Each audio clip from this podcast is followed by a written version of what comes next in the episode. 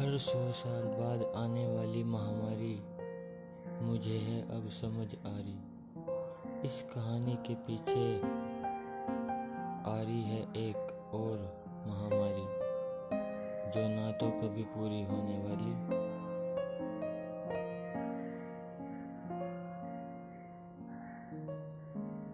और ना ही कभी ये रुकने वाली। क्योंकि एक बेटे से मिलने एक माँ है आरी